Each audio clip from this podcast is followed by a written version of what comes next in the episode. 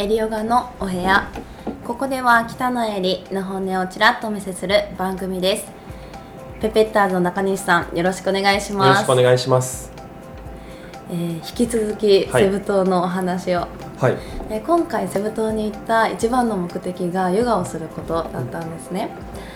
あのー知人がセブ島でヨガイベントをするということででうん。私の知り合いがセブ島でヨガの先生を担当することになりはい。でその先生と一緒にあのセブ島でそしてヨガイベントに参加してきました。で私がセブ島にいました3年弱前はまだそこまでセブ島でヨガをするっていう文化がなかったんですね。あのやっぱり本職はヨガインストラクターだからどこかでヨガのレッスンができたらなってやっぱり内心思っていたわけですよ。うん。でも当時あのヨガをしている日本人には全く出会うことができなくてはい。だから私がもちろんヨガのレッスンをできずにうん帰ってきたんですけれど。でそんな中あの先日行った時にあのヨガをしている日本人がたくさんいてはい。でそこで集まってヨガイベントが成立している光景を見てそこでもまあ時代の変化を感じていました。その23年でうん。多い多く人が増えたわけですね。ねえあ今だったら私ヨガでレッスンができるのにとか自分のまた新しい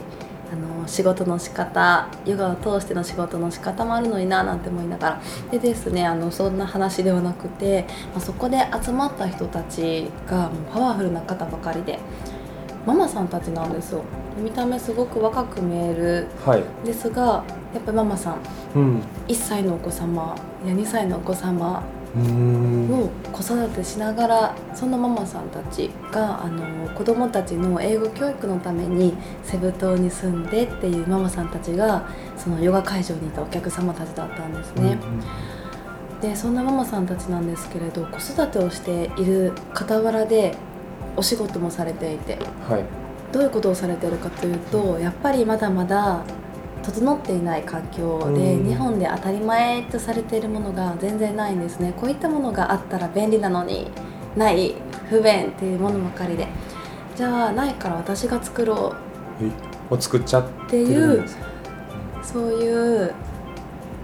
マインド。例えばどういうものがなかったりするんですか？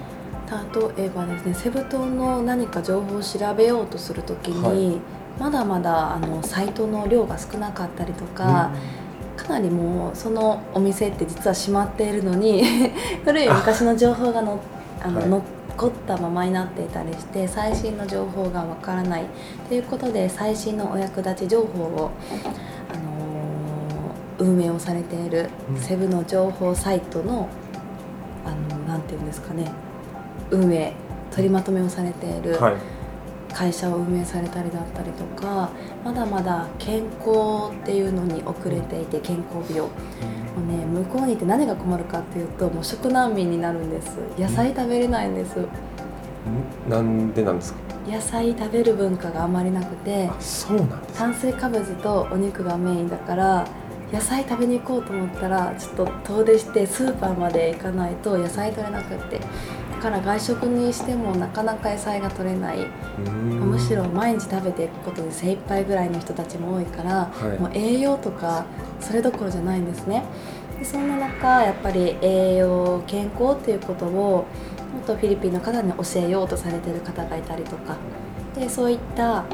日系企業の美容と健康に特化したホテルをフィリピンセブ大地で作ってみよう。だったりとか、はあのーちょっとお土産でお持ちしました昆布茶。い、はい、昆昆布茶いただきました。のダイエットだったり健康とか栄養にあの満点。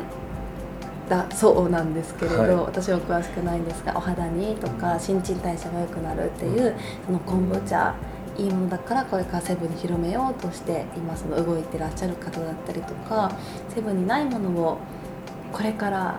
パイオニアになって広げていこうってしているママさんたちばかりで。あすごいなーって。ママさんってやっぱりあのお家でずっと子育てをしているイメージだったので、もうそれどころじゃないみたいな。はい。